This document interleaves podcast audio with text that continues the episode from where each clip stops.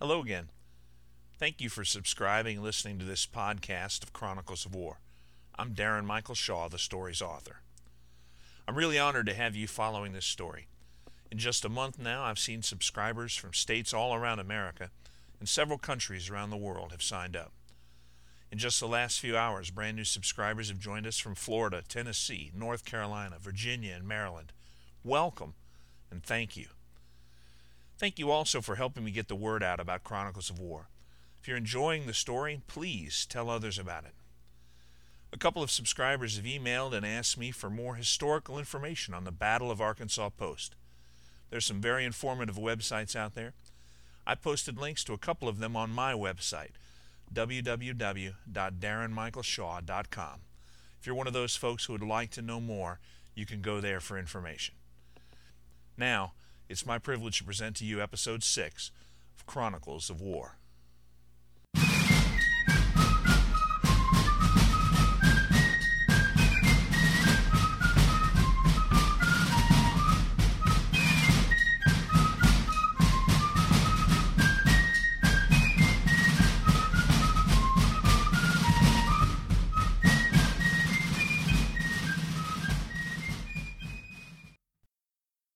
Were both new to Iowa.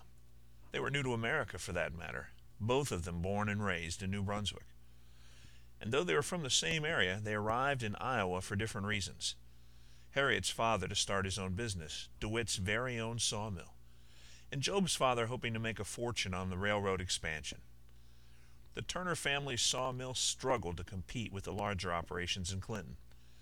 Job's father, meanwhile, had underestimated the rigors of rail work and the toll his constantly being away would exact on his family. By the time Job and Harriet were married, each of their families were struggling just to survive. When they married, Job went to work for his father in law. The business failing, the two men converted the family sawmill into a grist mill, and in so doing were able to eke out a little bit more of an existence. Job and Harriet, for their part, hoped simply to clear enough money to buy a small farm. Job wanted to be a farmer. Dirt on my boots and dung on my hands, he would say. It was clear, however, that the money he could make working for his father in law wouldn't catch up to land prices. Just when Job was ready to set aside his dream of a homestead, a government land grant brought new life to those dreams and assured that the Trites family farm would become a reality. Harriet recalled the day of that great news and their laughter and joy. God always seemed to work things out in ways that they hadn't foreseen. This war, too, she thought, it will all work out. As the advance on Arkansas Post continued, men to Job's left and his right were being killed, and just as quickly a replacement seemed to take their place. The damage that a minié ball would inflict in striking a human being was incredible. When it hit bone, it would expand, it would so thoroughly crush bone into fragment that it left little to repair. When it hit soft tissue, a gut shot as they called it, it would tear in a way far more violent than old smoothbore musket shot would. Job had seen one man lose an entire five inch stretch of his thigh to one shot. He witnessed another take a shot to the lower leg that peeled the flesh and the muscle completely away, leaving both bones perfectly intact, although completely exposed he saw another man's hand cleanly severed at the wrist by a single shot. Job had earlier derided the work of field surgeons that he'd seen. Butchery, he had called it. But now he wondered how doctors could offer anything short of amputation, given the severity of most of these wounds. As they continued forward, the young man directly in front of Job lowered his face for cover and was caught at once by a shot directly on the crown of his head. Shards of that young man's skull were sent in all directions, and Job was sprayed with the man's blood. It left him momentarily disoriented. He wasn't at all sure that he hadn't been hit himself.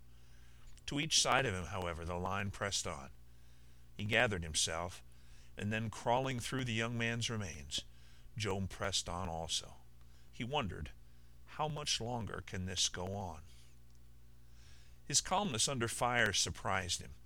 He wasn't particularly worried about being wounded. In fact, he was pretty resolved to the idea that he might die here today. It was a surreal experience, like he was having a very in depth conversation in his own head.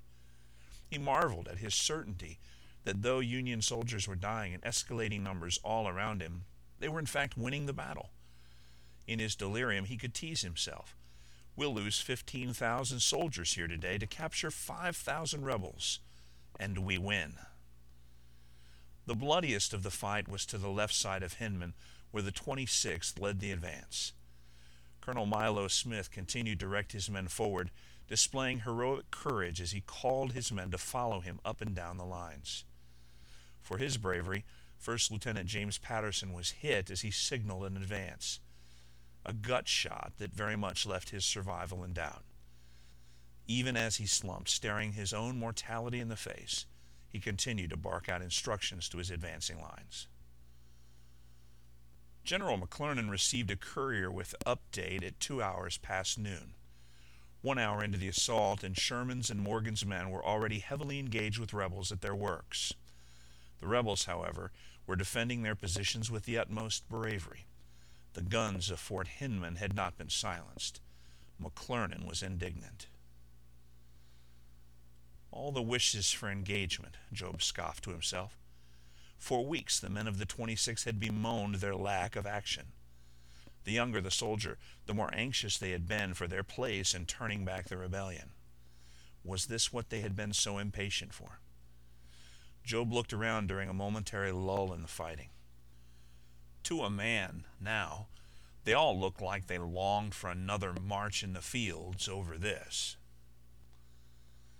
Word reached Job's friend William English that his younger brother Samuel had been wounded, but was tended to by the field surgeon and assisted back to the transport.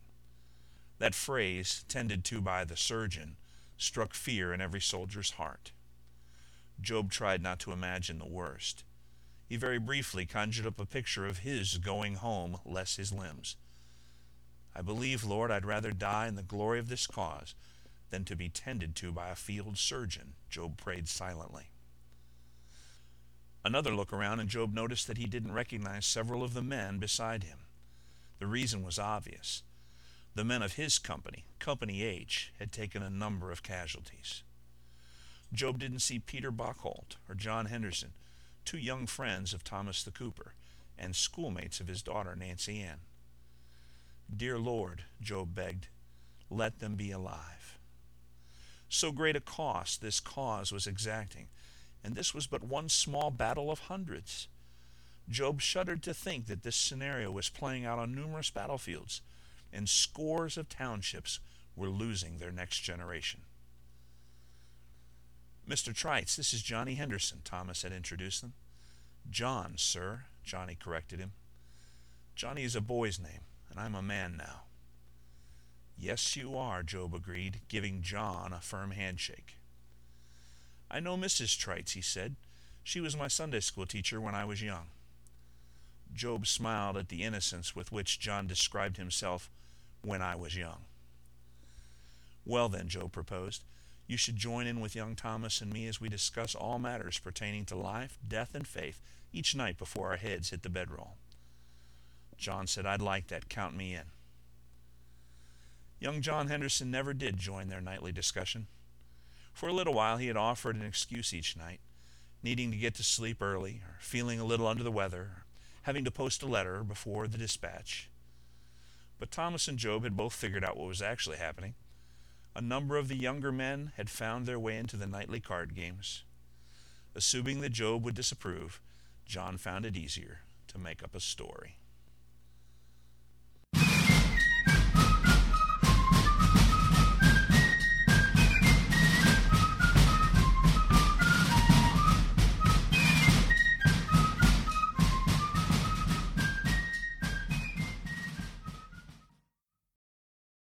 Well, this concludes episode 6 of Chronicles of War.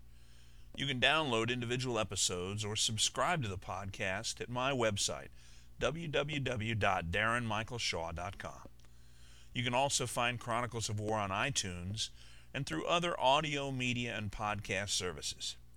You can reach me by email.